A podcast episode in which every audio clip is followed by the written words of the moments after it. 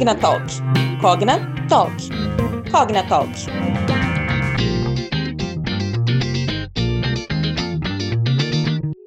Boa tarde, pessoal. Estamos dando prosseguimento à nossa agenda de meetups desse ano da Cogna e a gente trouxe hoje um dos temas mais pedidos aqui, mais votados é, pelos nossos colaboradores. Então, hoje, o tema da live é diversidade racial.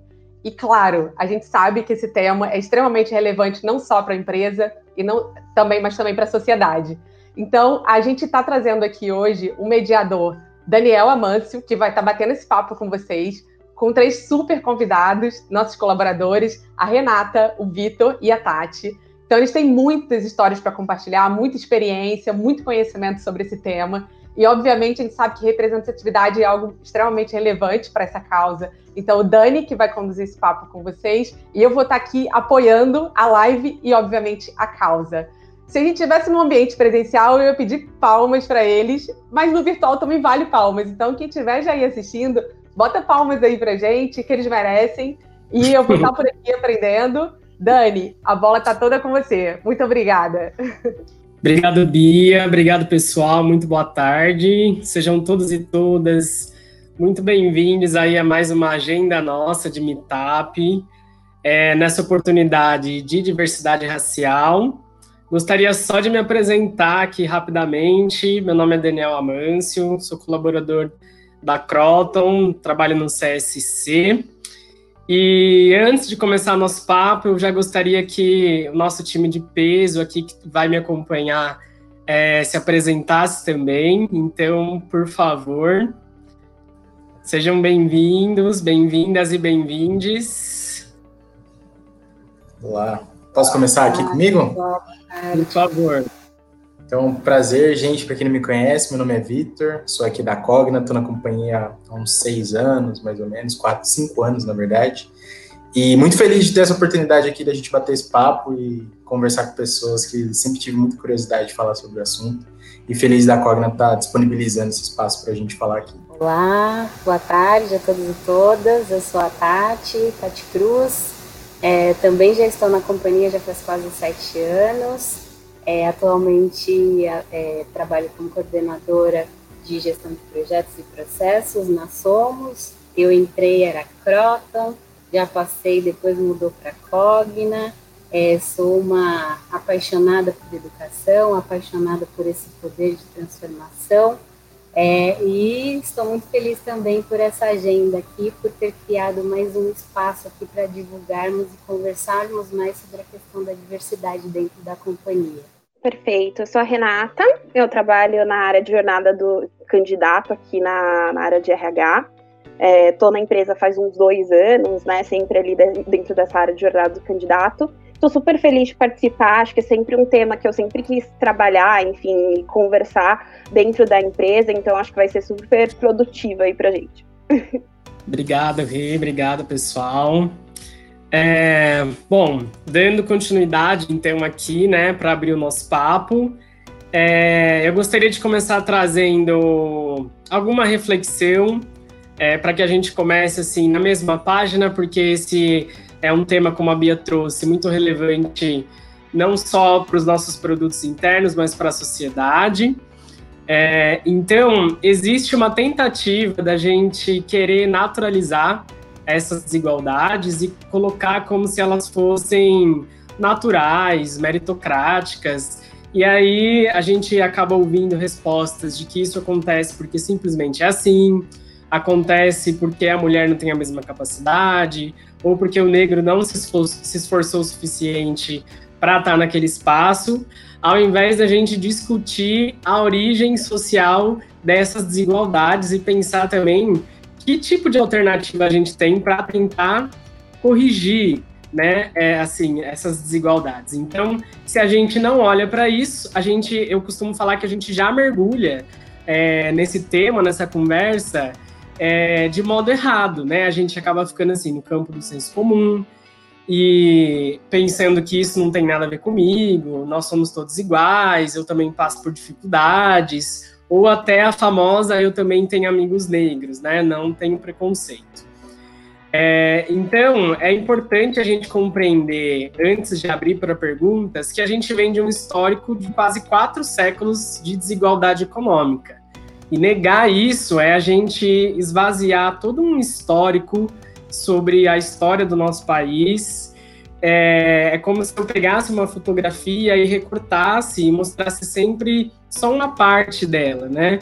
E aí a gente está sempre vendo um pedaço dessa imagem, que é uma parte que explica muito dos reflexos que atingem as nossas vidas hoje, ainda em 2020. Então, é, pensando nessa história do nosso país aí de 520 anos, é interessante a gente pensar aqui. É, de 520 anos, quase quatro séculos, né, 350 anos, um pouco mais, foi um regime de escravidão, como todo mundo sabe, né, de escravização de pessoas negras. Essa abolição foi uma abolição que ela não teve nenhum tipo de reparação para com essa população. Então, essas famílias, essas pessoas, elas tiveram a sua mão de obra escravizada, né, uh, construíram a economia desse país, depois elas tiveram essa abolição sem nenhum tipo de reparação.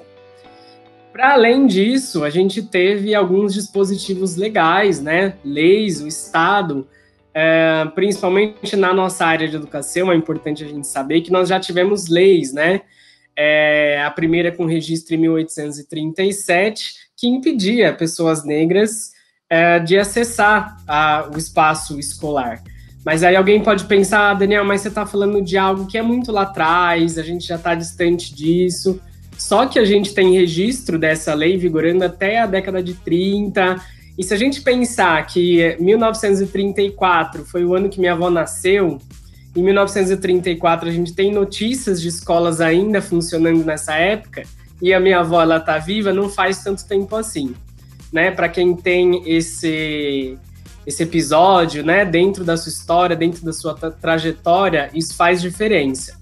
Então isso foi uma coisa importante para a gente pensar antes de, de mergulhar nesse assunto. Uma outra coisa interessante também foi o impedimento de lei de terras, que foi mais um dispositivo legal nesse sentido, que aí primeiro você impedia essas pessoas de acessar o espaço escolar, depois você impedia elas de comprar suas terras.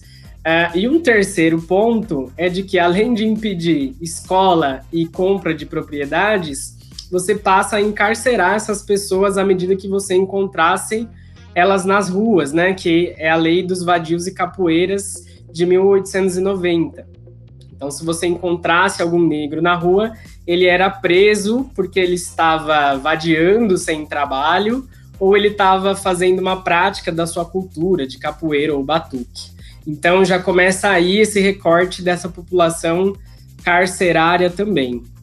É, e só em 88, né, que foi a nossa Constituição, e notem que a gente levou quase 500 anos para ter uma Constituição que dissesse que, olha, é, nós somos todos iguais, perante a lei e temos todos esses direitos.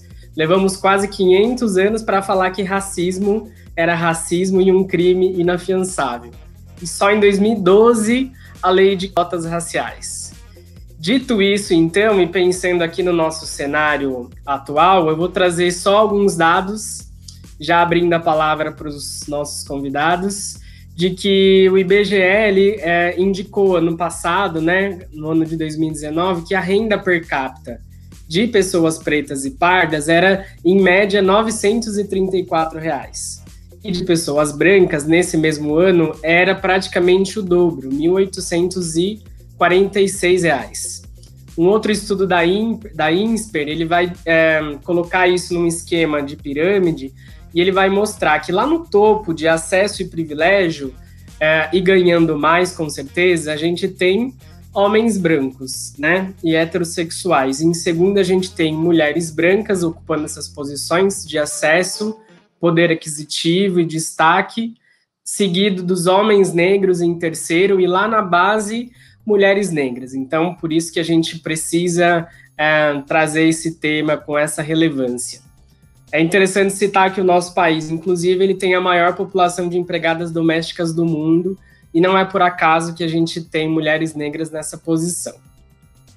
Um, um outro dado é, é da Etos, que, de que nas 500 maiores empresas do Brasil, cerca de 6% são líderes negros, né? Então, se a gente tem pessoas brancas e negras é, com essa disparidade de oportunidades e, e, e diferenças, você tem um grupo sendo tendo direitos retirados, né, e privilegiando um outro.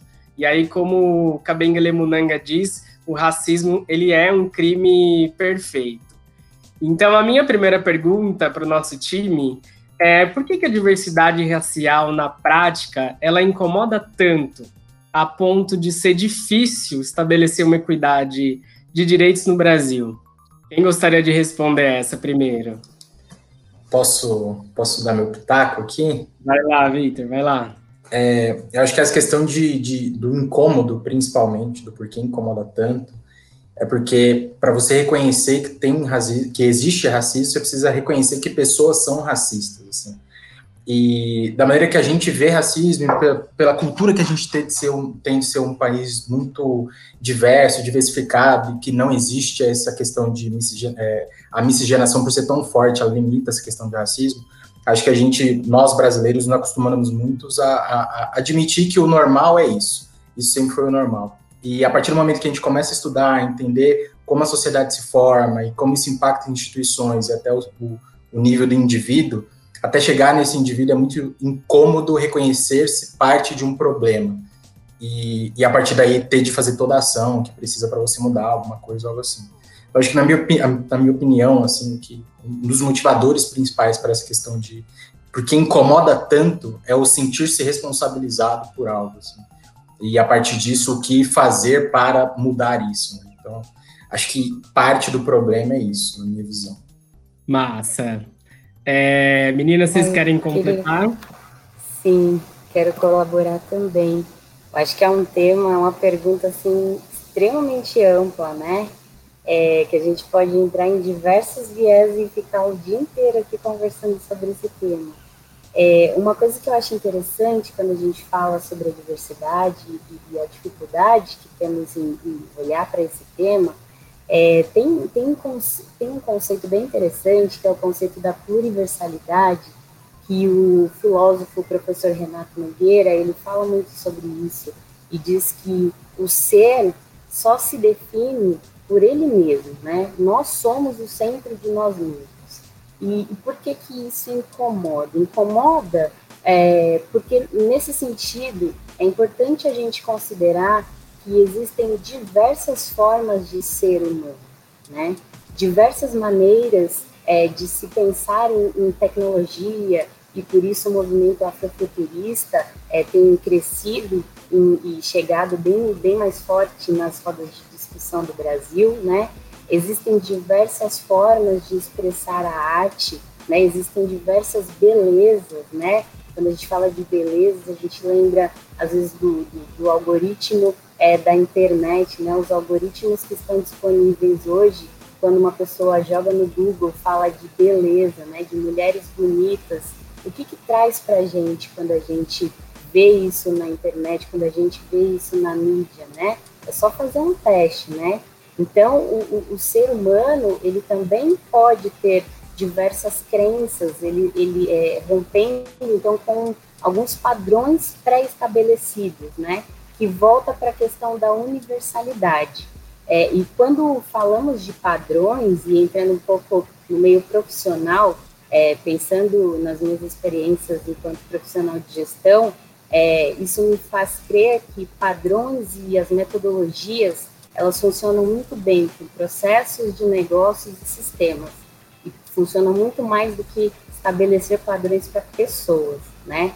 É, quando eu, eu, eu, lidero algumas iniciativas na empresa e noto que naquele grupo é, que vai fazer alguma entrega relevante, quando eu vejo diversidade racial, de gênero, de idade dentro desse time, é, eu consigo perceber fatores é, é fatores diferenciados ali, fatores comportamentais nas pessoas que influenciam positivamente nas entregas delas também, né? E que corroboram com o sucesso daquele objetivo. É, eu consigo ver é, é, é um maior engajamento, um grau de engajamento diferenciado, na maioria das vezes é, vejo facilidade entre as pessoas de resolver problemas ou propondo até novas soluções, soluções que ninguém tinha se manifestado antes. Quando a gente fala em se opor a esta rica diversidade em qualquer ambiente que seja, ambiente profissional, dentro da, da na sociedade como um todo, é, e isso se manifesta também né, para o mercado de trabalho, é, é, é, ser favorável a dar continuidade a essa supremacia racial que a gente vive até hoje, né? Que se utilizou de ferramentas como escravização, como a colonização, como o, o, o encarceramento em massa e o próprio processo do, do genocídio da população negra, porque há racismo estrutural no sistema de segurança do Brasil, né? É, é dar e, e, assim quando a gente dá espaço à diversidade, aí sobretudo sobre a diversidade racial, é um pouco desconstruir uma visão mais eurocentrada, né? Que ainda se entende como universal, né? Diverso, e isso é adverso à pluriversalidade.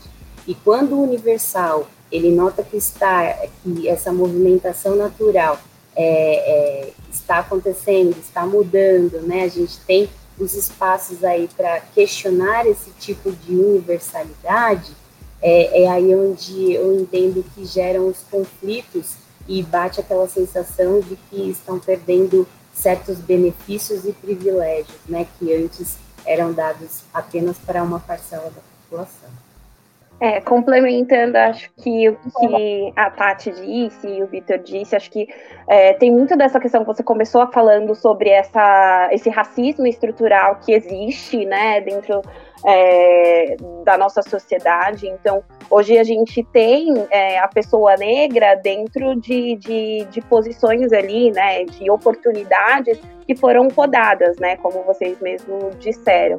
Uh, e aí entender que existe esse preconceito estrutural, entender que há diferenças de oportunidade, é, entender que hoje o negro tá, está alcançando ali outras oportunidades, é, e como a Tati disse, tem uma questão muito grande de privilégios, né? Eu acho que talvez seja por isso que incomoda, é, porque as pessoas foram acostumadas a enxergar o negro em certo lugar né? Então, no lugar de servidão, no lugar daquele que, enfim, é, como você disse, tem a questão de remuneração menor, enfim, de 900 reais, enfim, dentro da sociedade, é, e enxergar que hoje o negro está conseguindo coisas, está alcançando o seu lugar, é, eu acho que, de certa forma, incomoda as pessoas que estavam tendo algum privilégio sobre isso, né? É, então, acho que o incômodo talvez venha muito disso. A gente ainda tem uma sociedade, tem um racismo estrutural muito grande. É, então, é, talvez venha dessa questão, né, de ver o negro em outros tipos de posições em que a sociedade não estava acostumada, que é mais ou menos essa minha visão. Joia, maravilha. É, vocês já trouxeram assim é, várias, vários pontos que a gente pode aprofundar mas, sobretudo, é, olhar é, com um olhar de autorresponsabilidade, né? Entender o nosso papel e entender de que quando surge esse tema, né, algumas pessoas acabam se incomodando é, ou por não compreenderem o assunto com profundidade, a relevância, o quanto isso impacta a vida de outras pessoas é, mas sobretudo a responsabilidade de entender, né, de que independente se a gente reconheça ou se a gente goste, a gente acaba fazendo parte de um grupo que acaba sendo privilegiado aí por esse sistema, que acaba sendo seletivo, que já até nos permite entrar na nossa próxima pergunta. É, Rê, já seria para você mesmo aí nessa área de recrutamento e seleção, pessoas.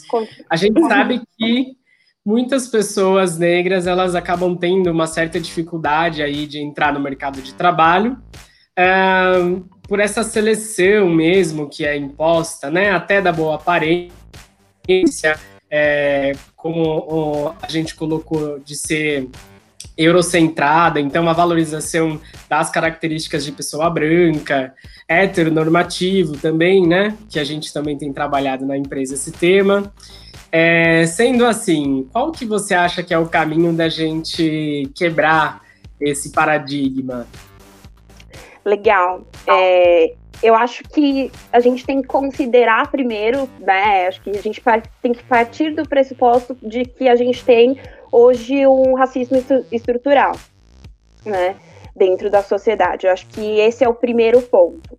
É, considerando isso, a gente não pode é, imaginar que isso vai fugir de dentro das organizações. Então, eu acho que as organizações, as empresas, elas espelham o que a gente tem dentro da sociedade, né? Uh, seja aqui na Cogna, seja em qualquer outro tipo de ambiente, né? Então, a gente vai encontrar esse racismo estrutural em outras partes da, da, da onde a gente convive, nos nossos amigos, é, dentro das organizações, instituições. Então, é, esse é um ponto. E aí, quando a gente fala do mundo corporativo e a gente fala do processo seletivo, é, e considerando esse racismo estrutural, é, hoje, como você disse, só 6% ali dos líderes, né, e a gente está falando de cargos de gestão, é, são de negros. E aí a gente considera que a maioria dos líderes e quem faz o processo seletivo e bate o martelo para quem entra ou não na empresa não são negros, né? É, e aí o racismo estrutural a gente pode pensar de que é, ele não é nem é, muitas vezes, é, das vezes consciente, né? É, ele tem um viés muito inconsciente de enxergar o negro é, dentro de um certo lugar, é, de ter um preconceito né, sobre o negro, que, enfim, o negro ele tem que ser assim, assim, assado, ou ele tem que ter essa e essa experiência. E esse não é um ponto, né? Então, é, a gente, como a Tati disse, a gente tem várias diversidades, vários tipos de, de construção do povo negro. É, mas a gente entende que esse gestor ali, como é, uma pessoa da maioria das vezes branco, ele, por exemplo, vai fazer o processo seletivo, vamos supor, e se tem, psicologicamente falando, é, essa questão de você se identificar com o igual, né? É, você se identificar com aquele que é igual a você. Quando você vai fazer um processo seletivo é, e tem uma pessoa que é diferente de você, é, muitas das vezes os gestores eles não se identificam porque não têm a mesma experiência de vida. Então acho que esse é um ponto e pode ser algo consciente ou inconsciente e faz parte ali desse processo, né? É, então, o que, que a gente pode fazer com relação a isso? É, na verdade, isso não deveria acontecer, né? Dentro de um processo seletivo, falando da visão de RH, falando da minha visão de recrutadora, o processo de seleção ele precisa acontecer pensando nas competências do profissional, né? Então, as competências dele para assumir uma função, e aí não importa se ele é negro, é, se ele não é negro, se ele tem cabelo azul, vermelho, enfim, a gente está avaliando as competências. Né? É, então, essa, esse filtro fica um pouco é, nebuloso quando você tem pessoas que estão procurando iguais a eles, né, dentro do processo, e aí tem uma tendência a escolher pessoas brancas porque é parecido com você, e você está no cargo de gestão. É, então, o foco é, é, fazer o processo de entrevista por competência, avaliar se a pessoa tem as competências do processo, e aí é interessante também considerar nesse sentido a vivência da pessoa negra. Muitas vezes a pessoa negra não tem a, a mesma oportunidade de desenvolver alguma competência, tá? Vou supor, até por uma questão de, de oportunidade mesmo dentro da nossa sociedade. Então, eu posso ter o potencial de competência de desenvolver alguma coisa que eu não tive a oportunidade ainda de desenvolver. Então, o foco é avaliar as pessoas pela competência em desenvolver o cargo, não se ela é negra, se ela tem cabelo azul, enfim, é o foco nas competências. Então, acho que vem muito do papel do gestor se questionar dentro do processo seletivo é, por que, que eu estou contratando essa pessoa, independente de quem seja, né, se seja negro ou não, ou porque eu não estou contratando essa pessoa, é porque ela não é parecido comi parecida comigo? Será que mesmo assim, sendo diferente, ela tem as competências que eu estou procurando? É, e aí, para minimizar um pouco disso, dentro do processo de recrutamento e seleção, algumas empresas elas têm feito, é, principalmente fora do Brasil, um, processo que a gente chama de entrevista cegas, né? Que é um processo que ele tem um software que aí tira toda a questão de etnia, é, às vezes, enfim, o estado social da pessoa, a universidade que ela fez, se é mulher ou homem, é, para diminuir essa questão que às vezes é inconsciente, né? É, da pessoa se identificar com aquele igual a você. Então, o processo é muito mais focado nas competências que a pessoa tem, e aí faz com que pessoas negras consigam participar mais dos processos. Esse é um, esse é um ponto. Ou então, outros tipos de, de propostas, que é uma proposta, por exemplo, da Empregue Afro, que é uma consultoria de recrutamento e seleção, que é focada em processos exclusivos para negros. Então, a empresa manda as competências né, do, do profissional que ele precisa, e a própria consultoria ela seleciona ali os profissionais é, que tem as competências, então essa questão de competências é bem focado, e aí foca em achar pessoas negras dentro desse perfil, né?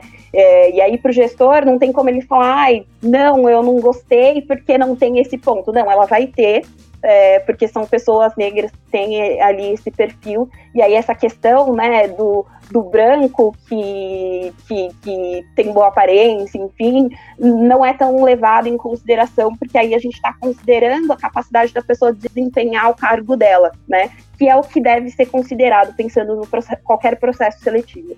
Que legal, Rei, você trouxe muita coisa interessante. É, basicamente, eu até enxergo a gente assim dentro de um cenário até privilegiado, né?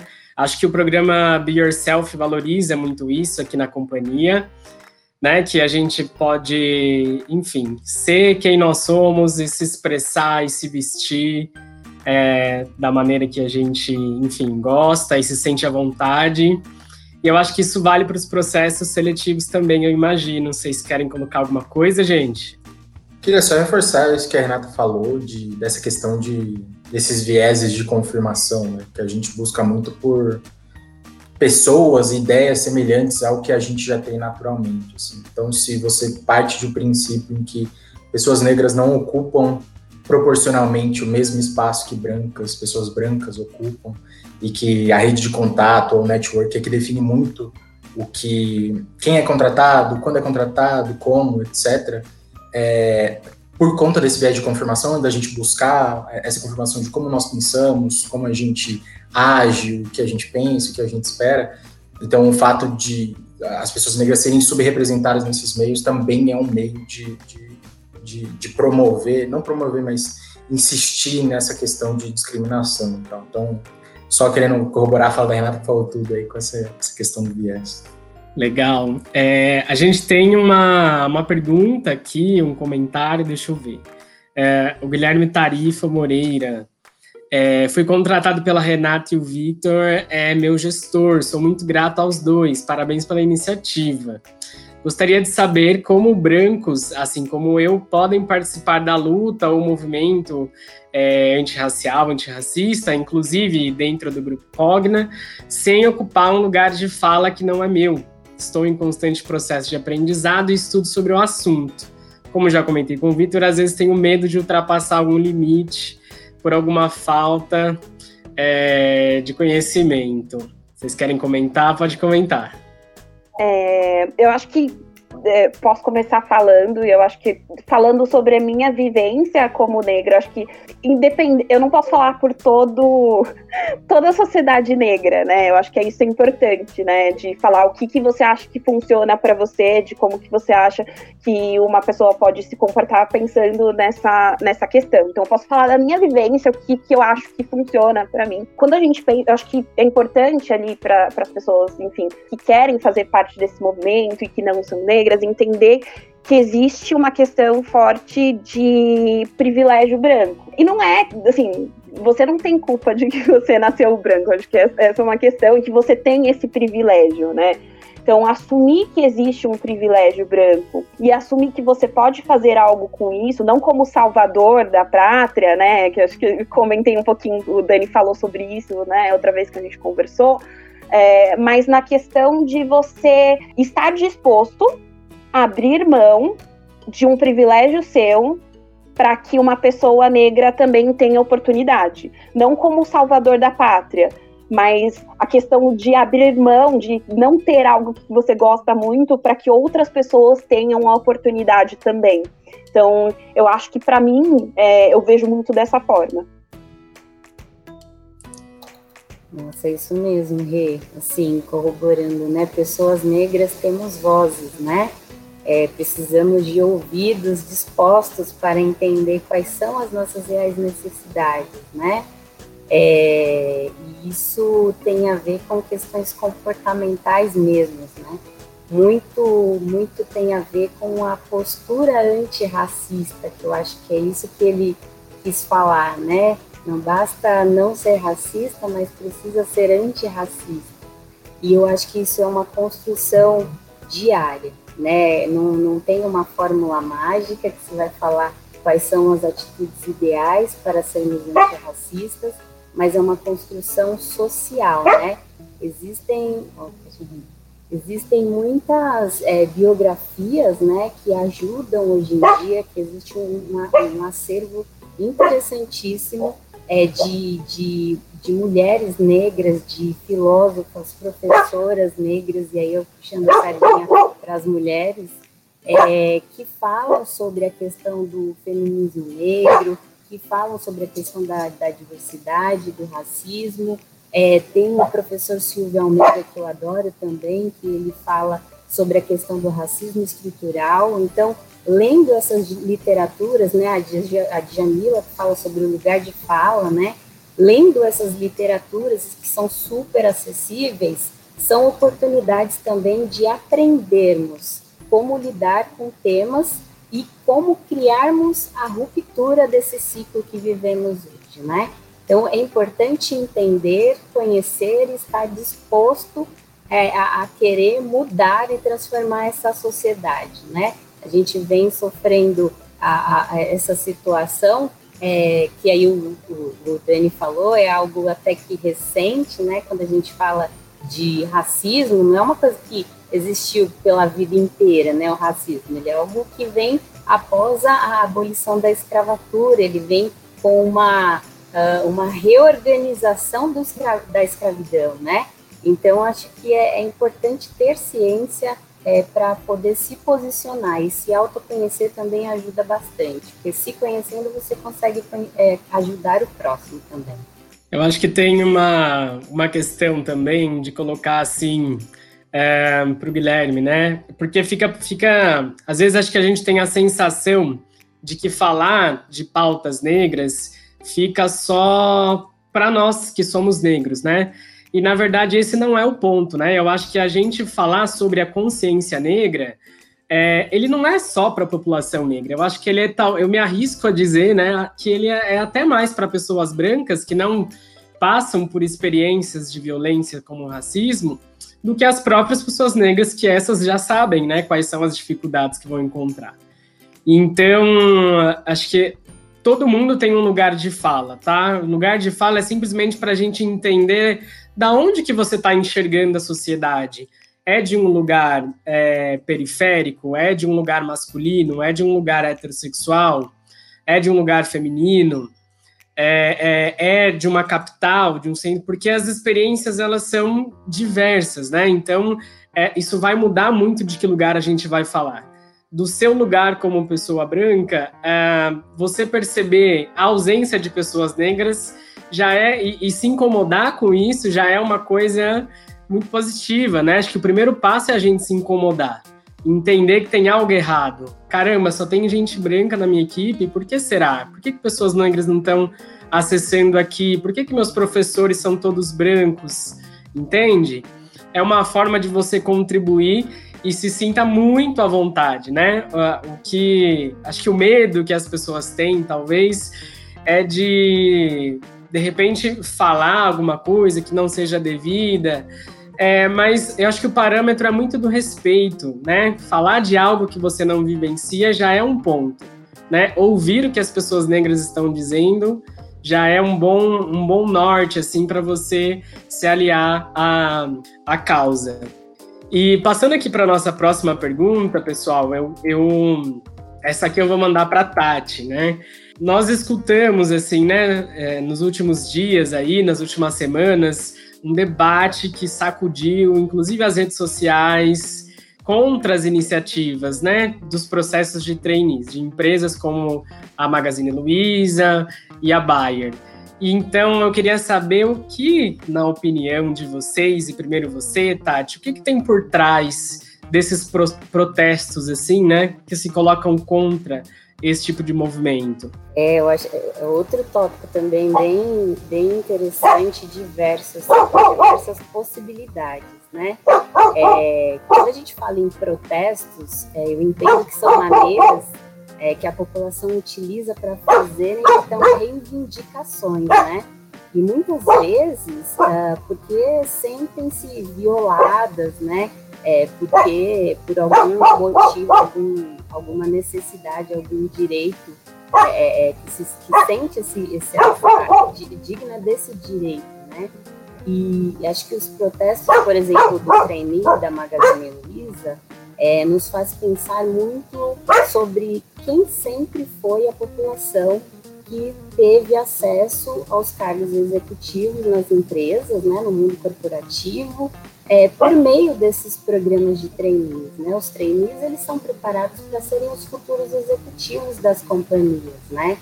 E, e quando algumas é, pessoas dividem seus espaços é, para que outras também possam desfrutar daquele benefício, né, daquele direito, isso pode sim causar é, um, um, desconforto, como se fosse a perda de um poder ou a perda territorial, a perda de espaço, né, por exemplo. Uh, e, e, como eu, eu, faço hoje parte do Comitê de, de Igualdade Racial do Grupo Mulheres do Brasil, e uma das líderes é a, a Luísa Trajano, né, a, a CEO aí do, da Magalu, e para que este programa ele fosse é, colocado ao ar, foram feitas diversas discussões, né, é, dentro dos coletivos de, do movimento negro, né, uh, foram consultadas uh, diversas é, é, instituições até fora também do movimento, é, para que se levasse então adiante um programa com, com tamanha relevância que tinha esse já essa, essa, essa percepção de que não seria algo que poderia ser aceitado é, tão facilmente, né? E também avaliou-se o de ter um respaldo legal é, com relação à, à, Constituição Federal, com relação ao próprio Ministério Público do Trabalho, que depois soltou notas relacionadas a isso, ao próprio é, é, Estatuto é, da Igualdade Racial, né?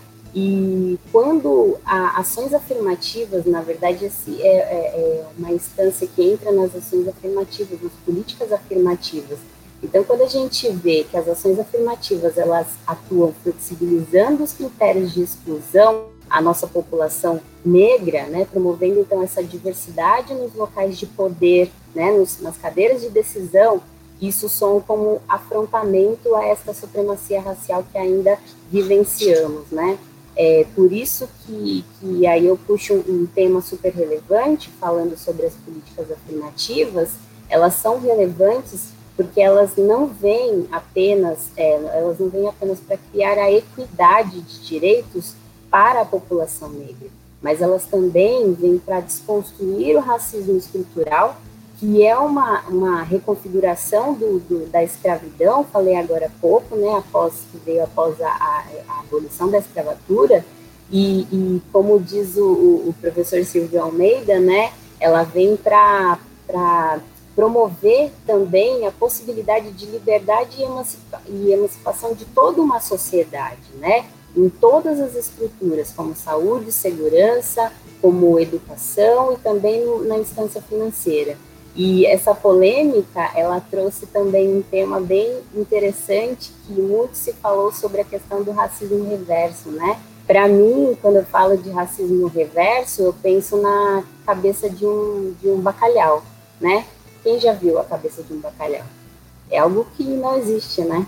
É, por que, que não existe? Porque não houve a experiência de ter ao branco uma carga composta por exploração social, é, oficial, social é, da, da população, né, com escravização do seu trabalho, é, e pelo contrário, é, as ações afirmativas ela, elas vêm então para retratar os direitos civis da população negra que não foram dados após a abolição da escravatura, é, é, que foi uma abolição de escravatura de papel, né? Então ela vem com o efeito de retratação.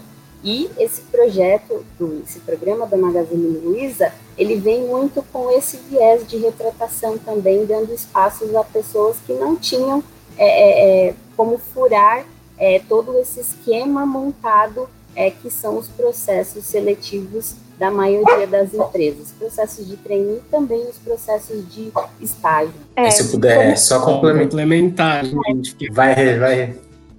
É, eu acho que como a Tati falou, essas ações afirmativas e de retratação, acho que elas são super importantes é, se a gente for olhar, né, como ela falou da questão da, da, escravidão, da abolição da escravidão, a gente não parte do mesmo lugar. E aí eu acho que o Vitor depois pode falar sobre isso, é, depois com outra pergunta. Mas se a gente for considerar, por exemplo, eu, meu avô, ele era rendeiro, né? Então, não está muito longe. Se a gente vê, a, a abolição da escravatura foi quase ontem. Né? Rendeiro, para quem não sabe, é alguém que é, mora na terra, planta para o senhor e planta para si mesmo para poder sobreviver. Então, é quase uma semi-escravidão, né? O meu bisavô, ele, ele foi liberda, libertado pela lei do ventre livre, né? Ele nasceu livre, mas a mãe dele era escrava. Então, e muitas vezes a gente nem sabe dessas histórias, porque vai se perdendo com o tempo, né? Tem toda a questão que a gente nem sabe, às vezes, de onde a gente veio, mas foi há muito pouco tempo. Né? E se hoje considerar que hoje minha, meus irmãos, eu, a gente conseguiu fazer uma faculdade, é, a maioria das pessoas negras não tiveram essa oportunidade porque estavam começando a sair desse processo né, de, de escravidão há muito pouco tempo. Então, acho que essas políticas ali de ações afirmativas, de reparação, elas são muito importantes é, para garantir de que as pessoas elas tenham essa equidade, né, que não foi garantida até pouco tempo atrás. E só para comentar o que a Tati falou até da racismo reverso, quem estiver fazendo um bingo aí vai ouvir bastante Silvio Almeida, bastante racismo estrutural, então anotem aí para lerem depois. Mas essa questão do racismo estrutural é o que o Silvio Almeida comenta que a ideia de. Desculpa, racismo reverso a ideia de que existe racismo reverso, que foi muito dito quando teve essa questão do processo seletivo da Magazine Luiza, é porque existe um racismo que não é o reverso e que é o natural, e que esse sim ele é admissível, esse sim é o que a gente pode conviver com. Então, é, é, essa questão aí do que a Tati racismo reverso não existe, de fato não existe, porque é, é uma questão de privilégio, é uma questão de estruturas sociais, organizações sociais privilegiar, privilegiarem um grupo em detrimento a outro, às vezes nem não necessariamente de propósito, mas porque as coisas sempre foram assim, na, visão das pessoas. Sempre foi assim, sempre se privilegiou, não tem por que mudar. Então, só para complementar isso que a, que a Tati comentou. Excelente, Vitor, excelente, meninas. É, e acho que pensar também que ações afirmativas é, não são para sempre, né? São medidas é, para você corrigir uma disparidade, né? E toda vez que você tem uma especificidade é, na sociedade, você precisa criar essa intervenção, essa intervenção para equilibrar isso. Então, o que, que essas empresas perceberam? Poxa, a gente está com programas de training aqui há tantos anos e só entra um perfil de pessoa com uma característica homogênea. São pessoas brancas, pessoas negras não estão chegando até aqui. Vamos criar alguma coisa. E aí eles encontraram é, o processo específico, né, voltado para pessoas negras, para você tentar quebrar esse paradigma, né? Eu consigo refletir aqui ouvindo a Rê até o quanto o papel da educação é importante, né? E o quanto nos, nos foi negado enquanto sociedade há muito pouco tempo atrás, é, até para entender o que está na nossa história, na nossa geração, quando a mãe da minha avó também foi uma pessoa escravizada e minha avó uh, foi uma pessoa que trabalhou em casas de família, foi uma empregada doméstica e minha mãe também foi e só de uma outra geração através de ações afirmativas a gente consegue, na minha geração, eu e minhas irmãs, quebrar uh, o que estava posto, né? Esse, esse lugar da, de servir pessoas é, e acessar o espaço universitário, né? E, e a, foi através da Cogna que eu consegui isso e através da Cogna que eu estou até aqui contribuindo num espaço como esse. Então, muito importante. A gente tem uma pergunta, mais uma aqui que eu gostaria de comentar. É, a Pietra Fernandes, ela disse que está amando a discussão e que nós somos incríveis. Ela pergunta se a gente acha possível debater privilégios no meio organizacional. Quem gostaria de responder essa? Olha, eu acho. Vou dar o meu pitaco aqui de contador e de quem trabalha em planejamento financeiro, mas eu acho que é possível, sim, debater privilégio. O que a gente está fazendo aqui é justamente isso. Assim, esse espaço que, que nós temos, que a gente está aqui conversando, fazendo uma live que está sendo disponibilizada para as pessoas, é um indicativo de que a gente pode sim discutir. E mais do que discutir, eu acho que é ouvir, né? A gente ter espaço para as pessoas falarem, exporem como se sentem, como que algumas soluções seriam possíveis e a partir disso, com ação, que só ficar no campo das ideias não adianta nada, aprendi isso na minha terapia. É, mas a partir disso, com ação, a gente consegue mudar e consegue meio que equilibrar essa questão de privilégio. É, eu acho que são é uma conversa árdua de se ter, que é aquilo que eu comentei no começo. Ninguém quer ser responsabilizado por um problema que é tão é, feio, digamos assim, né? Racismo é feio, assim. É, mas é uma, é uma questão árdua, mas é uma questão que aos poucos pode ser tida, sim, e ela é tida com dando espaço para gente, para nós podermos falar, dando espaço para outras pessoas poderem ouvir também, que é o que o Dani falou, de não ficar só reservado a nós quatro, que não pode ser isso, tem que ser algo que mais pessoas precisam ouvir.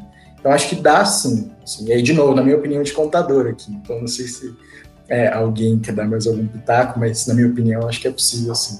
É, pensar, como você disse, Vitor, é, ele é um tema delicado, né? Parece que quando a gente escuta a palavra, acho que privilégio, é, as pessoas né, pensam assim, como se a gente estivesse colocando algo de que a vida de pessoas brancas é, também fosse fácil, né? Não tem desafios, pelo contrário. Tem tanto desafio quanto, mas o agravante que nós temos é esse desafio do racismo que os muros acabam sendo maiores e aí quando a gente vai olhar para o mercado de trabalho, para a área da educação, a gente acaba vendo a altura desse muro, né? Que fica muito difícil para a gente pular. A nossa próxima pergunta, seguindo aqui, Vitor, já fica com a palavra, vamos lá. Falando aí sobre o ponto de partida desigual, né? Quando a gente vai disputar uma vaga de emprego, como é que como que a gente pode fazer assim com esse que esse sistema ele seja menos racista e que pessoas negras tenham oportunidades iguais? Acho que assim, nessa questão de o ponto de partida ser desigual, que é algo que é debatido bastante, principalmente quando a gente traz o viés da meritocracia, é, é desigual entre pessoas negras e brancas. Eu até eu peguei um catado aqui de algum, alguns dados e fatos desse relatório que o Dani comentou mais cedo, que é, é bem interessante de ler também, quem quiser ler, é Desigualdades sociais por cor ou raça no Brasil, que é do IBGE do ano passado e com dados de 2018, então tá fresquinho do forno. Mas umas coisas, alguns dos, dos dados que, que eu trago aqui que representam um pouco dessa dificuldade meio que estrutural. Então, em questão de percentual de população, a população negra representa 55, 56%, enquanto que a, a branca, que são os dois focos, fica em 43%. Então, isso já faz a gente pensar por que, que eu não consigo ver essa distribuição nos ambientes que a gente vive? Mas aí, com, com, com é, agora para os dados mesmo, em questão de renda, a população negra tem 42% da população negra está em situação abaixo do, da pobreza, que é abaixo de 5 dólares por dia, enquanto que entre brancos esse número é de 19, então 23 pontos percentuais aí, que é uma, escada bem grande. Em termos de escolaridade, entre a população negra, 9% é analfabeta quanto que isso fica em 4% entre a população branca. Também escolaridade, aproveitando aqui que somos uma companhia que, que, que trabalha com educação, é, a população negra, jovens negros, que é essa idade entre 18 a 24, 24 anos, 55, 56% dos jovens negros frequentam ou frequentaram o ensino superior dentro dessa fase de 18 a 24 anos. Meu pai, por exemplo, ele só foi fazer faculdade depois dos 40. Enquanto que entre negros esse número é de 55, entre brancos ele é de 78. 79, pensando que a gente vive numa uma sociedade em que é, diploma, ter esse aval de uma instituição é muito importante para a questão de trabalho, essa disparidade já é um, uma coisa que desnivela. E aí, em termos de remuneração, para entrar um pouco no mercado de trabalho, é, a população, a, a, a, o salário médio, a remuneração média da população branca é 74% superior negra. Assim. Até trazendo aquilo que o, o Dani comentou mais cedo da pirâmide, que é o, estudo do INSPER. E aí, até para mostrar um pouco quanto é desigual, eu, eu, queria até compartilhar uma experiência pessoal minha, que eu, eu nasci, cresci a minha adolescência e minha infância no Jardim Ângela, abracei para a caravana do Jardim Ângela, quem conhece Zona Sul de São Paulo, periferia. É, e no ensino médio eu tive a oportunidade de estudar num colégio de elite, aí meus pais que sempre focaram nessa questão de, de me dar essas oportunidades para eu estudar. Eu tive a oportunidade de estudar no colégio de elite, no Dante Alighieri, que fica lá na região da Avenida Paulista, porque meu pai trabalhava lá e eu tinha uma bolsa integral que era condicionada à minha performance. Então, se eu bombasse alguma matéria, eu perderia a minha bolsa. E aí, um pouco que, que me bate muito desse ponto de quanto é desigual, assim, eu lembro que no primeiro ano do ensino médio, é, a minha aula começava 15 para 7 da manhã, e eu precisava sair do Jardim Ângela 5 e 15, 5 e meia estourando, assim, no máximo, para eu conseguir chegar a tempo na minha aula porque enquanto que meus amigos moravam perto não passavam por esse tipo de problema. E também é, é, tinha a questão de que eu várias vezes perdia as, as, as, primeiras aulas por conta dessa, dessa distância que eu tinha, do trânsito, etc, etc. E isso que eu vivi no Dante, depois quando eu fui para a faculdade, que eu fui fazer contabilidade na USP, e que é um público, pelo menos ali da, da, da faculdade de Economia e Administração, é muito parecido com esse público do Dante, que é majoritariamente branco. Então, só para é, vocês terem uma ideia, eu era um dos poucos alunos negros, aí dava para contar nos dedos de uma mão, eu acho, se fizesse força, no Dante, que é um colégio com 4 mil alunos. É, é, e isso, essa, essa, essa falta de sentir-se parte de um ambiente, essa questão de eu olhar para o lado e não enxergar pessoas parecidas comigo, eu comentar, por exemplo, que levei quase, esse é um outro ponto que é uma anedota, mas um dia eu fiquei seis horas parado na berrine no ônibus com meu irmão, voltando para casa, e falar isso para os meus amigos, eles não têm a menor noção do que é isso, ficar parado seis horas em pé dentro do ônibus. É, é, são coisas que, que vão meio que te distanciando desse ambiente. Assim. E essa questão de se distanciar, ela bate muito no, lance de você não sentir que é um direito seu ocupar esse espaço. E a partir do momento que você não sente que é um direito seu ocupar esse espaço, porque você não se vê representado, é, é muito mais difícil fazer coisas que parecem corriqueiras para outras pessoas, para você. Quando você entra nesse ponto, é que a, o funil começa a tirar as pessoas. Né? E aí, entrando um pouco na segunda parte da pergunta, que é como que a gente pode mudar, é, representatividade eu acho que é, é, a mais óbvia e ela é muito clara o quanto muda assim, a vida das pessoas. E até, de novo, dando um exemplo pessoal meu, até 2018, tinha aqui na Cogna o Juliano, que era um diretor de TI que veio de Somos, e que era negro. O pessoal falava que ele era muito parecido comigo, que eram, somos negros de barba e cabelo grande. E eu lembro que eu chamei o Juliano para conversar, é, para trocar uma ideia, porque ele era o único, literalmente o único diretor negro do nosso corpo de diretores. Eu queria bater um papo com ele para falar, ah, Juliano, as pessoas falam que a gente é parecido, não sei o que, não sei o que. E eu queria saber como é que é a sua experiência de ser é, o único negro nesse ambiente, que é um pouco do que eu passo também. E, e, o lance da representatividade, eu não exagero quando eu falo isso, ele realmente pode mudar a vida. Assim. Eu, eu, referencio essa conversa que eu tive com o Juliano, que não deve ter passado de uma hora, mas eu referencio isso direto, volta para mim direto. É, essa questão de, putz, eu tenho um espelho, tenho um caminho que já foi traçado por alguém que eu meio que sei ali como é que eu posso seguir. Então, representatividade de fato, representatividade em, em, em, posições de privilégio, de privilégio não, perdão, em profissões de prestígio e de gestão é realmente muito importante.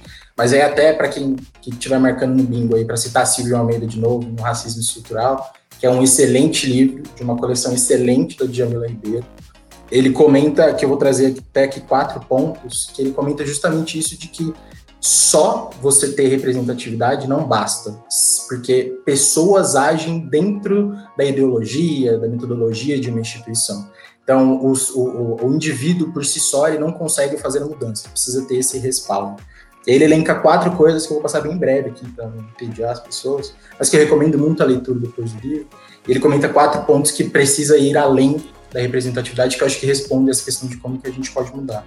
E aí eu vou passar aqui rapidinho, e aí o primeiro é promover a igualdade e diversidade em relações internas e com o público externo, remover obstáculos para a ascensão de minorias em posições de direção e de prestígio nas instituições, manter espaços permanentes para debates e eventuais revisões de práticas institucionais. Então, isso que a gente está fazendo aqui nesse novembro que precede o dia 20, tem que ser mantido, tem que ser continuado. Ficaria muito feliz de fazer parte disso. E por último, promover o acolhimento e possível composição de, de conflitos raciais e de gênero também. Então, é, acho que respondendo as duas perguntas, sim, é desigual, e contra fatos, eu entendo que não há argumentos, então leiam o relatório do IBGE, que eu acho bastante importante, e sobre como pode mudar, acho que são esses cinco pontos, assim, além de, né, é, os quatro além da representatividade. Eu quero complementar com algumas coisas. É, o Vitor falou sobre muitos temas é que, teve tanta coisa, tanta coisa que, que foi dita e de fato faz tão sentido para a gente, né? E o pessoal está absorvendo tanta informação, alguns, é, é, é, alguns termos novos, assim, né? Espero que todos estejam conseguindo acompanhar a linha de raciocínio. É, é, tem, tem, quando o Victor fala sobre as estatísticas, assim, e aí peço, eu gosto muito de, de olhar para esses dados é, do IBGE, né? Dentro é, dessa, dessa questão da diversidade, a gente tem agora um novo termo que é interseccionalidade, né, de gênero e raça, né? Quando olhamos ainda para, para esses dados do IBGE, um estudo apresentado é, tirando uma amostra de 2016 a, é, a 2018, é, e levando-se em conta todas as profissões, é, o salário médio de um homem branco ele chega a ser mais do que o dobro do salário médio de uma mulher negra quando se formam na mesma instituição pública, né? E quando a gente vai para essa instância, olhando para a formação é, da, nas, em uma instituição privada, esse número cai para 128% também, muito alto, né? É, quando, quando, quando a gente está falando de, 60, de 56% aí da população representada pelo povo preto. É algo que também, quando a gente fala em tentar quebrar essas barreiras para furarmos o, o, o acesso, para conseguirmos atingir o mercado de trabalho, um dos acessos que a gente vê muito é a questão da educação, né? o desenvolvimento das pessoas através da educação, é transformar vidas através da educação, né? E, e, e falando nesse aspecto, políticas é, de ações afirmativas no âmbito da educação, uma que ficou é, bastante explícita aí na sociedade foram a lei das cotas, né, a lei de 12.711 em complemento à lei 13.409, né, é, e aí a gente entende que a população negra, ela já teve uma, uma certa facilidade, né, respaldado por uma lei, que era a cota, para ter acesso ao ensino superior da rede pública, né? E ainda assim a gente olha para esses dados que o Vitor falou e vê que mesmo estudando, mesmo é, criando oportunidades para termos competências técnicas similares à da população não negra, é, é, ainda assim a gente vê que esses números são baixos e que a gente ainda tem filtros. É, a gente passa por um funil aí, a gente precisa reverter essa situação, né? De certa forma, é, é, é, é, é um, um, processo que ele precisa ser construído é, urgente, né? E quando o Vitor fala sobre é, é, o Silvio Almeida, né? Ele fala também que é, que é importante que tenhamos políticas de ações afirmativas, a educação é muito importante, que é, é, a, a, educação ela, ela faz todo sentido a gente criar acessos às oportunidades através da educação, mas que também se manifesta a necessidade de resolver outros pilares, como pilares da política e pilares da reorientação ideológica também, né? Ah, o Dani falou há pouco também que a, as ações afirmativas elas precisam ser temporárias, né? Então, se outros pilares da estrutura do sistema que a gente vive hoje não forem revistos, isso acaba que é, é, é, não, não, não se altera de forma consistente toda essa migração que a gente quer, toda essa transformação e essa, essa necessidade de ruptura aí é, de, de, dessa, dessa necessidade de promover a, a, a, a diversidade, né? A diversidade e, sobretudo, a diversidade étnico-racial. Então, existem outros pilares que são importantes serem revistos, né, para toda uma população. Excelente, Tati. Vitor, obrigado aí por compartilhar tantos dados e um pouco da sua história. Eu acho que isso enriquece muito nosso papo. É, teve uma coisa interessante que você falou, que foi sobre representatividade. É, e me ocorre assim o quanto é importante a gente pensar representatividade, né? E eu acho que não só a nossa companhia, mas tantas outras, né, tem percebido a importância é, da representatividade, de olhar, enfim, para suas peças, é, é para o seu marketing e, e, fazer essa inserção de uma diversidade, inclusive na propaganda, né, de como se apresentar tal. E isso é uma ação muito importante mas para além da representatividade, acho que como a gente trouxe aqui, é fundamental que a gente comece essa estrutura também de mudança por dentro, né? Porque é, na nossa marca agora a gente tem a, a cantora Isa, linda na marca Yanguera, é, dando um show lá. É, e aí a gente precisa ver pessoas como a Isa é, em posições de liderança também né, em posições de docência também, dando aula, ensinando. Isso é fundamental para além da representatividade da gente se ver num outdoor, numa propaganda, né, e pensar nisso como as pessoas que estão pensando na educação estão pensando as outras empresas. Tem dois comentários aqui. O Rei, a próxima pergunta é sua, mas tem dois comentários que eu gostaria de trazer e eu acho muito importante responder. É, a pergunta da Ana Clara e o comentário também do Rafael. É, a Ana diz assim: falamos muito no racismo do branco em relação ao negro, mas infelizmente conheço alguns negros que não aceitam a própria identidade. Quando não nos aceitamos, como exigir do outro essa aceitação? Sou branca, filha de mãe negra e o pai é branco. É, orgulho em defender esses dois lados. Ana, eu gostaria de puxar essa assim para né, comentar. Na verdade, a gente vive em uma sociedade em que a figura, né, ent primeiro entender o racismo como um sistema de opressão e sair desse campo individual em que a gente entende o racismo é só quando alguém se xinga de macaco alguma coisa pejorativa nesse sentido. Mas entender como o pessoal está dando essa aula aqui fantástica, esse sistema de opressão que vai desde a economia até a subjetividade é, da pessoa negra. Quer dizer, a figura do negro ela vai sendo aniquilada e apagada em vários campos da sociedade. Então, quando uma pessoa negra ela não se aceita, não é porque ela tem raiva, mas porque ela cresceu numa sociedade dizendo que ela é feia, dizendo que ela é menos, dizendo que ela é, é, não vai chegar lá, a, a, violência é um problema, ela tem um X marcado nas costas. Então, quando alguém tem esse comportamento, na verdade ela está reproduzindo algo de um ambiente que ela está inserida. Porque ela não se beneficia disso. É a mesma coisa quando a gente vê uma mulher reproduzir uma situação de machismo e dizer: ah, tá vendo a roupa que ela estava vestindo? né, ela não é machista porque ela não se beneficia disso. Então, fazer esse recorte individual acho que é importante, mas pensar o racismo como um sistema de opressão. A outra pergunta é do Rafael e ele diz o seguinte, o Rafael Nunes. Boa tarde, pessoal. Baita palestra.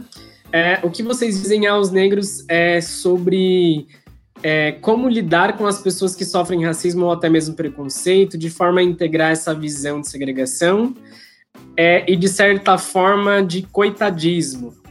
É, acho que, como eu disse lá no começo, é, se a gente entra nesse debate esvaziado de tudo que o pessoal está trazendo aqui, aí a gente chega nesses termos de coitadismo, de que somos todos iguais, de que eu não vejo cor.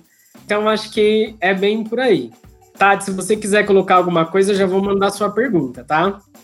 Voltada para sua área de novo. É, por que, que é difícil empregar o negro? Né? A falta da capacitação adequada ou o racismo? O que, que fala mais alto?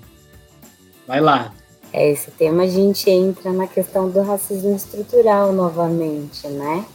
É, o racismo estrutural ele está aí presente em todas as estruturas da sociedade, incluindo no mercado de trabalho, né?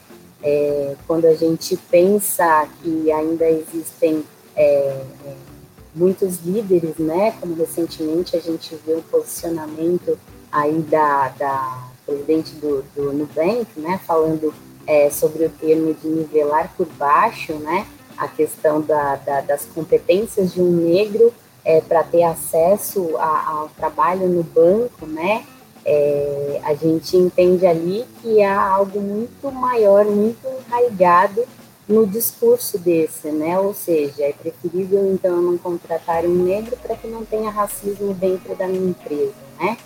Isso é, é algo a ser desconstruído.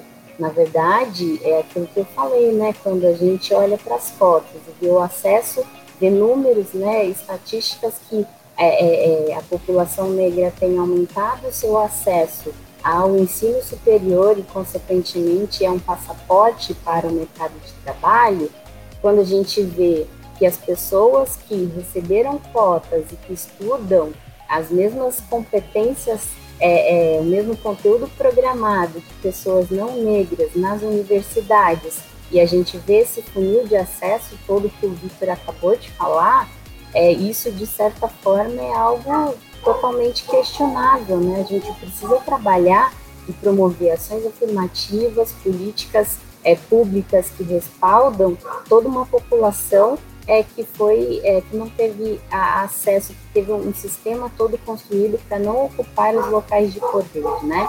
E aí entra tudo isso que a Carré falou sobre a questão de oportunidades no processo seletivo de contratação das empresas, né? E tem toda uma benfeitoria aí é, de, de, parcerias com instituições é, focadas na diversidade, focadas em, criar esse acesso à população é, é, que, que, nunca se foi feito, ou que se foi feito de uma maneira mais tímida na sociedade, né?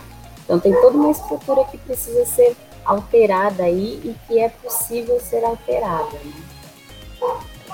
É, Tati, vou complementar um pouquinho o que você falou.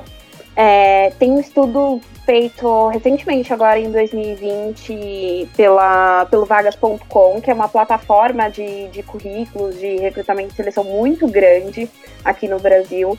É, e no estudo deles, com exceção da pós-graduação, principalmente pensando em, em, pessoas aqui com menos idade, enfim, considerando ali na faixa dos 20 aos 30 anos, a questão da escolaridade, os negros têm mais escolaridade ou equiparado a pessoas brancas. Né? Pensando em graduação, pós-graduação, pós-graduação é uma exceção, mas graduação, é, ensino médio, etc. Então, pensando em graduação, hoje os negros têm muito mais oportunidades, enfim, a gente está conseguindo equiparar ali quase esse número. Mas eu acho que tem uma questão muito importante de quais são os pré-requisitos para esse negro entrar dentro da organização, né? Então, hoje, na maioria das organizações, eles colocam, principalmente para posições de gestão, né, se coloca pré-requisitos de inglês fluente, é, de um curso de primeira linha, de graduação de primeira linha, um curso em Harvard, é, a questão do, de ter feito um curso no exterior.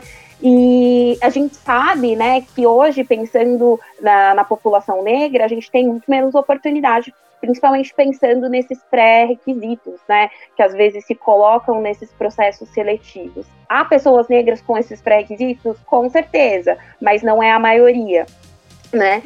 Então, considerar esses programas, né, que a gente falou dessas ações eh, afirmativas, para entender se esses pré-requisitos realmente eles influenciam nas competências para desenvolver essa função, para garantir a diversidade dentro da empresa, então é, flexibilizar esses pré-requisitos e principalmente é, não é só fazer com que a pessoa entre na organização, né? Se a questão é inglês fluente que precisa ter, por que, que a organização não pode providenciar que essas pessoas elas tenham ali um curso que ela precisa pagar esse curso ou disponibilizar esse curso para que a diversidade seja inclusa dentro da empresa, mas que a pessoa permaneça dentro da empresa. E a questão da permanência ela é muito importante porque não adianta trazer, você tem que garantir que essa pessoa continue. Falando um pouco da experiência do, do, do Vitor, é, e a experiência dessa pessoa negra dentro da empresa, quando a gente pensa na, na experiência do colaborador negro, a gente tem uma questão muito interessante de que você olha para o lado e você não, não se sente pertencente, né? Então você entra na empresa, primeiro a empresa precisa garantir que você tenha o mesmo nível de acesso à informação e de é, capacidade para desempenhar, exemplo ao Google, né, que fez um programa de estágio recentemente, tirou o inglês é, fluente como um dos pré-requisitos exatamente para garantir diversidade dentro do processo seletivo, mas não só isso, eles também garantiram que essas pessoas, para permanecer dentro da instituição, elas tivessem o curso do inglês, por exemplo, e tivessem essa capacidade de desenvolver essa competência. Acho que isso é importante. Mas quando a gente pensa na trajetória da pessoa negra, ela olha e não vê pessoas iguais dentro da empresa né? Como o Vitor disse ali das questões de instituições de ensino, do Dante, enfim. E aí, compartilhando uma experiência minha de quando entrei aqui mesmo na, na Cogna, a gente vem muitas vezes de um lugar em que a gente não consegue enxergar muita coisa, né? Então a gente vê os nossos pais, os nossos vizinhos tendo uma capacidade, uma oportunidade limitada de escolha. É, então, eu nunca imaginei que eu ia estar numa empresa do tamanho da Cogna, né? É, nunca imaginei que eu ia trabalhar na Paulista, olha isso. então, é, a gente vê pessoas se contentando com as oportunidades que tem. E quando a gente entra numa empresa dessa, e aí é, compartilhando é, entrevistas que eu já vi, e também da experiência de outras pessoas negras que eu também já compartilhei, né? Entendendo que isso não era só comigo, é, você olha para o lado e você não vê pessoas parecidas com você.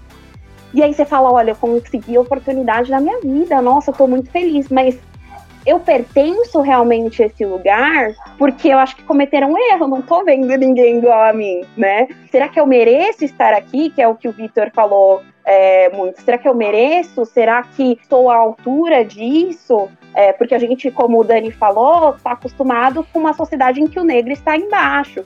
Quando você chega num lugar onde você nunca imaginou estar, numa posição de liderança, numa empresa boa, né? Você se questiona se realmente essa coisa boa é para você. E aí, é, quando a gente pensa no, no mundo corporativo, a gente tem uma questão de pouca tolerância ao erro, né? No mundo corporativo. E aí o negro ele entra nesse processo de autossabotagem, de não enxergar que é, ele é capaz, porque ele nunca foi garantido, né, como uma pessoa que é capaz, é uma questão da subjetividade negra, que o Dani também disse, né, é, e você começa a se auto-sabotar dentro desse processo de que eu não posso estar aqui, eu não vejo pessoas iguais, e você acaba errando mais por causa disso, né? E aí você acha que tem que trabalhar duas vezes mais por causa disso, para tá, merecer estar ali, é, você acaba errando mais, e aí as pessoas que te contrataram, olha, viu, a gente dá espaço para diversidade, a gente tira os obstáculos ali de pré-requisitos, mas a pessoa está errando. Não, a gente tem que entender que dentro do processo, da experiência do colaborador negro, ele é diferente de outras pessoas, de outros colaboradores da empresa. Então, garantir essa permanência, entender que nos, nos meses de adaptação dessa pessoa, ela tem um processo estrutural, né, psíquico diferente também das outras pessoas, garantir que essa pessoa não está fazendo uma jornada de trabalho duas vezes maior para tentar provar que ela é boa o suficiente é também papel da empresa, né? Para garantir essa permanência, para entender a subjetividade dessa pessoa negra, entender que a trajetória de experiência do colaborador negro, né? A jornada do colaborador negro, se a gente gosta de falar da jornada do, do, do colaborador, ela é diferente sim.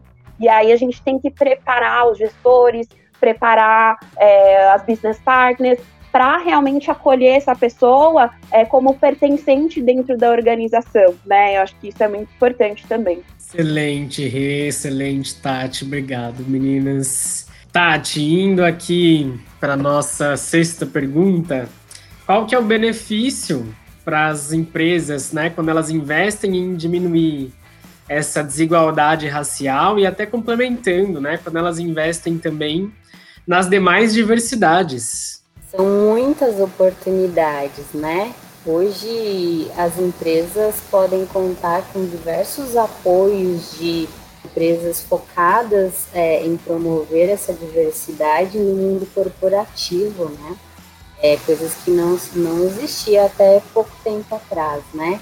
Mas eu queria passar para vocês também alguns, alguns dados, algumas informações, algumas delas já estão é, bastante aí em pauta no nosso dia a dia, começar então a falar um pouco sobre o, o to Equal de 2009, é divulgado pela Accenture, que divulga que as empresas inclusivas e, e, é, e diversas né, né nesse, no setor, né, empresas que, que estão já apostando na diversidade, elas são até 11 vezes mais inovadoras e tem funcionários até seis vezes mais criativos que as empresas que ainda não estão olhando para essa, é, não estão dando importância ainda para a diversidade. Outro estudo interessante também, realizado pela McKinsey, é, que mostra aí percentual dentro de 366 empresas de diversos segmentos e países também, como Canadá, todos os países da América Latina, do Reino Unido, dos Estados Unidos,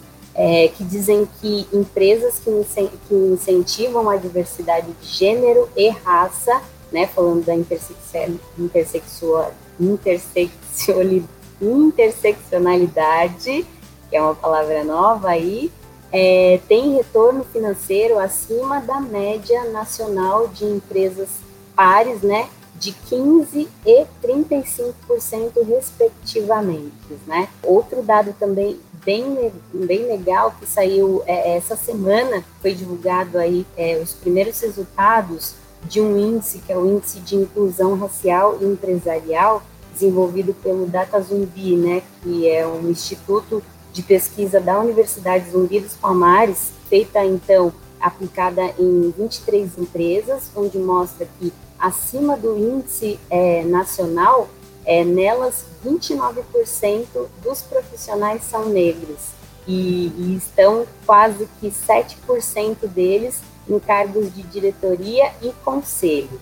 As três empresas é, é, mais bem avaliadas foram a Vivo, a, o Bradesco e a P&G, a Procter Gamble, né? De um modo geral, a média de todos esses critérios que foi instituído aí dentro dessa pesquisa, dentro desse índice, é, a média delas é, teve uma escala de 0 a 10, a média das empresas foi de 5,54.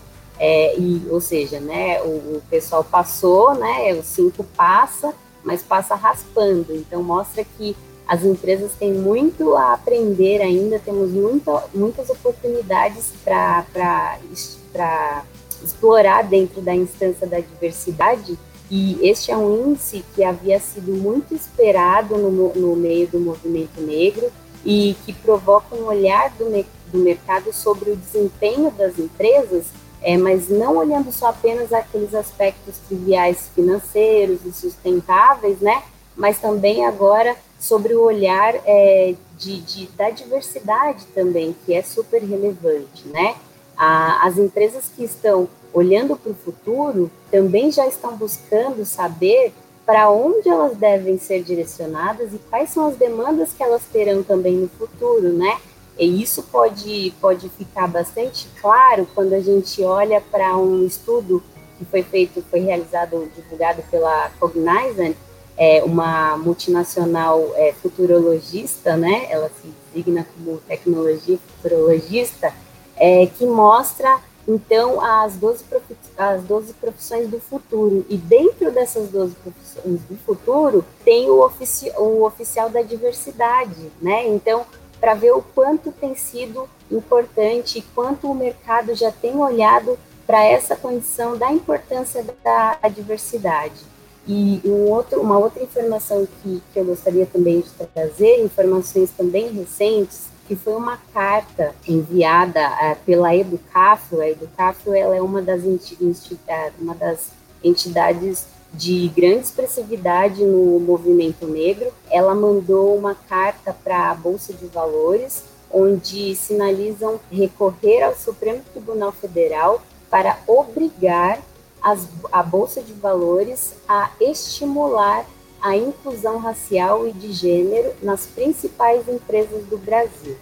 Então, está aí uma necessidade das empresas criarem agendas, é, seja para ouvir o, o, o que as pessoas que compõem o coletivo que visa essa equidade de direitos e entender a importância né, de se ter parceiros sustentáveis, né? Eu até me lembro, enquanto trabalhava na, na área onde é, de produtos financeiros, quando a gente olhava para as parcerias e convênios, né?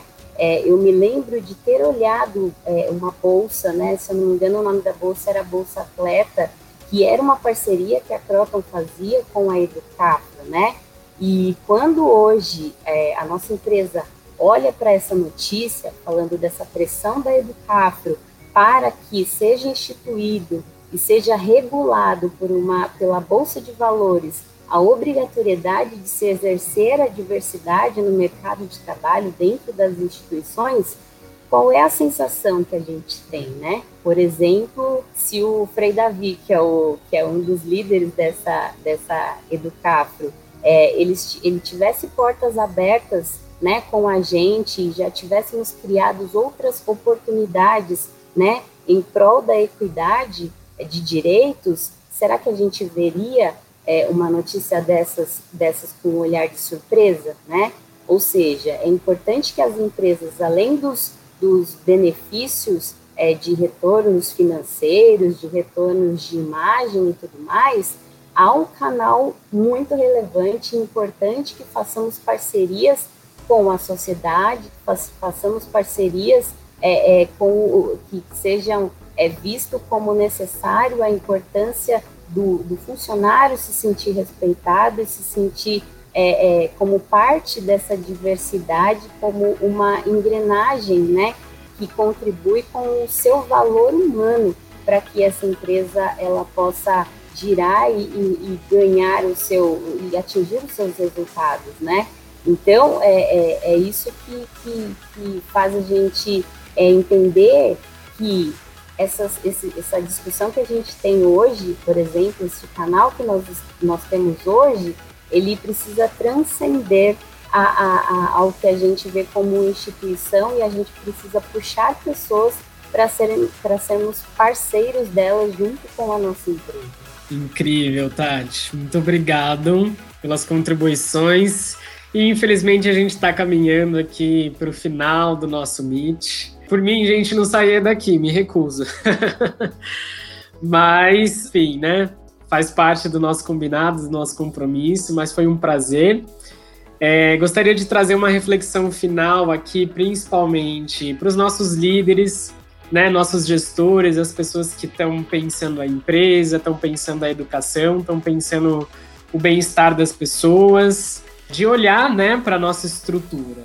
Então, vão aqui alguns pontos, né? O primeiro é de que na presença desse tipo de situação desagradável, né, do racismo, da injúria, a gente tem o nosso portal confidencial, né, que pode ser usado aí como um canal, enfim, de, de denúncia, né, e racismo é crime, inclusive, então, para que nossos gestores também fiquem atentos a isso. Perceber qual que é o perfil das pessoas que estão conectadas aí às redes de relacionamentos, né, da nossa empresa, se é homogêneo, se é heterogêneo, se as pessoas são todas iguaizinhas a hora que você entra no andar do prédio, chega na unidade, olha para aquele quadro de professores, né? Como é que tá? Tá de uma cor só ou não? Tem diversidade ali, tem mulher, tem homem, tem homem negro, mulher negra, tem pessoas com deficiência, tem pessoas LGBTs.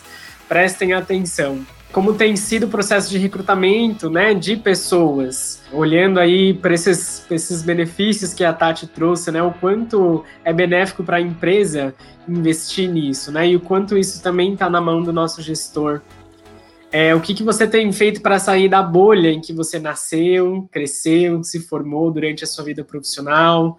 Você está sempre inserido e conversando só com pessoas que se parecem com você, que são da mesma classe social, mesma cor que você, mesmo gênero também.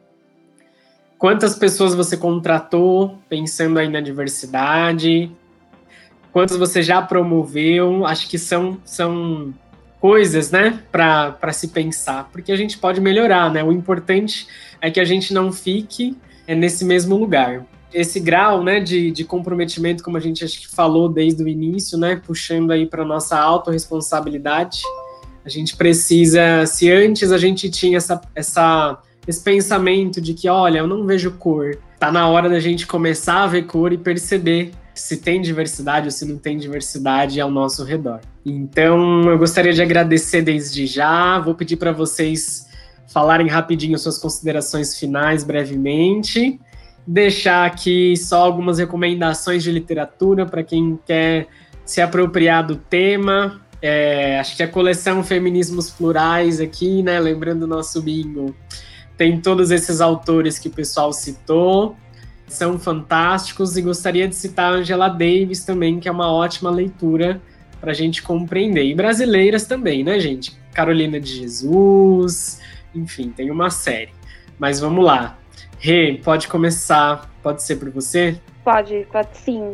Queria agradecer, né, a oportunidade de participar desse, desse Meet tão legal. Há algum tempo, desde que aconteceu o primeiro Meet que a gente fez sobre diversidade feminina, se eu não me engano, é, eu venho cobrado para esse, esse Meet acontecer sobre diversidade racial, porque eu acho que é muito importante. Então, tenho cobrado mesmo, cobrei a Bianca, cobrei a RH, que eu acho que é super importante a gente conversar sobre isso. Que é importante também, como o Dani falou, da gente olhar e questionar e dar ideias do que a gente pode fazer diferente. Acho que o RH, é, representando o RH aqui da empresa, a gente está super aberto, a gente vai trabalhar no que vem super com isso, né, com a diversidade racial e diversidade de outros modos dentro da empresa. Então, acho que se você tem uma opinião, se você acha que pode dar uma, uma ideia que pode mudar, né, a nossa empresa, acho que a gente está super aberto para isso e a gente está fazendo acontecer. Então, acho que só depende da gente, de vocês, para a gente conseguir mudar primeiro o que acontece na nossa empresa, de diversidade e outros temas, pensando também, né, levando isso para o resto ali da nossa sociedade. Então, queria agradecer e queria deixar o canal aberto ali para todo mundo, pensando aqui, representando o RH, para a gente conseguir mudar a nossa empresa, pensando em diversidade racial e outros temas também. É... Posso fazer as minhas aqui? Você fica nesse. Ah, quem que vai? É, mas só para finalizar, então, agradecer de novo a oportunidade. É, não é um tema fácil de se debater, não é um tema fácil de estar presente em qualquer uma das pontas, mas acho que é muito importante, aquilo que eu falei no começo, que é difícil, mas o pequeno o primeiro passo precisa ser dado, e acho que isso aqui que a gente está fazendo é esse primeiro passo. E reforçar o que a Rê falou, de a gente manter o canal aberto, a gente manter esse tipo de discussão, nós como empresa mesmo, nós como Cogna, todas as quatro outras bios, a gente tem isso em mente ter em mente que é um ponto que precisa ser trabalhado, precisa ser investido também. Investir tempo, investir energia, investir dinheiro. E só para encerrar, uma, uma, uma, recomendação de leitura aí, de Jamila Ribeiro, autora negra brasileira, excelente, pequeno manual antirracista, então para todo mundo que ficou com é, é, um pouco mais de vontade de entender o que pode fazer, o que pode fazer como pessoa branca, como, como pessoa negra você pode se identificar e tal, leiam, consumam mais esses materiais, assim, porque eu acho que é, a base para essa mudança é de fato conhecimento, é autoconhecimento e conhecer os seus espaços, os lugares que cada um pertence e preenche. Então, é isso. Queria agradecer de novo. Vou ser breve aqui, também agradecendo por mais esse espaço, por mais essa parceria junto com todo esse time do RH, né? Agradecer por conhecer você, Dani e Renata, e, e, a Bia, que esteve aí por trás dos bastidores durante esse período, o nosso planejamento desse meeting, né? Agradecer realmente esse canal que, que estamos abrindo agora e falar que, que quando a gente sentir a maturidade desse tema de diversidade dentro da nossa empresa, é quando a gente também vai passar a ver pessoas negras falando de outros temas que não seja sobre o racismo, né? Falando é, sobre tecnologia, que é algo que é super relevante para a nossa empresa, falando sobre biotecnologia, falando sobre saúde, criar espaços para a população mostrar o seu devido valor, né? Um valor que ele é abafado por essa questão do racismo que a gente vive atualmente, né? É a gente passar a falar de autores negros e vangloriar também o acervo destes, destes autores, é a gente ter outras referências, outras personalidades negras vistas como é, pessoas que têm um potencial humano para também promover a nós conhecimento diferenciado, né? É, então eu, eu torço muito para que esse, esse, esse universo é, de valorização das pessoas negras e não de invalidação do nosso discurso, ele permaneça aqui na nossa companhia. Obrigada. Obrigado, gente. Foi um prazer enorme. Só um último recadinho: tem um QR Code aqui para você contar para nós o que, que você achou desse Meet, da nossa participação, enfim. Meus agradecimentos. Até uma próxima, assim esperamos. Tenham todos uma ótima tarde, gente. Muito obrigado. Cogna Talk. Cogna Talk. Cogna Talk.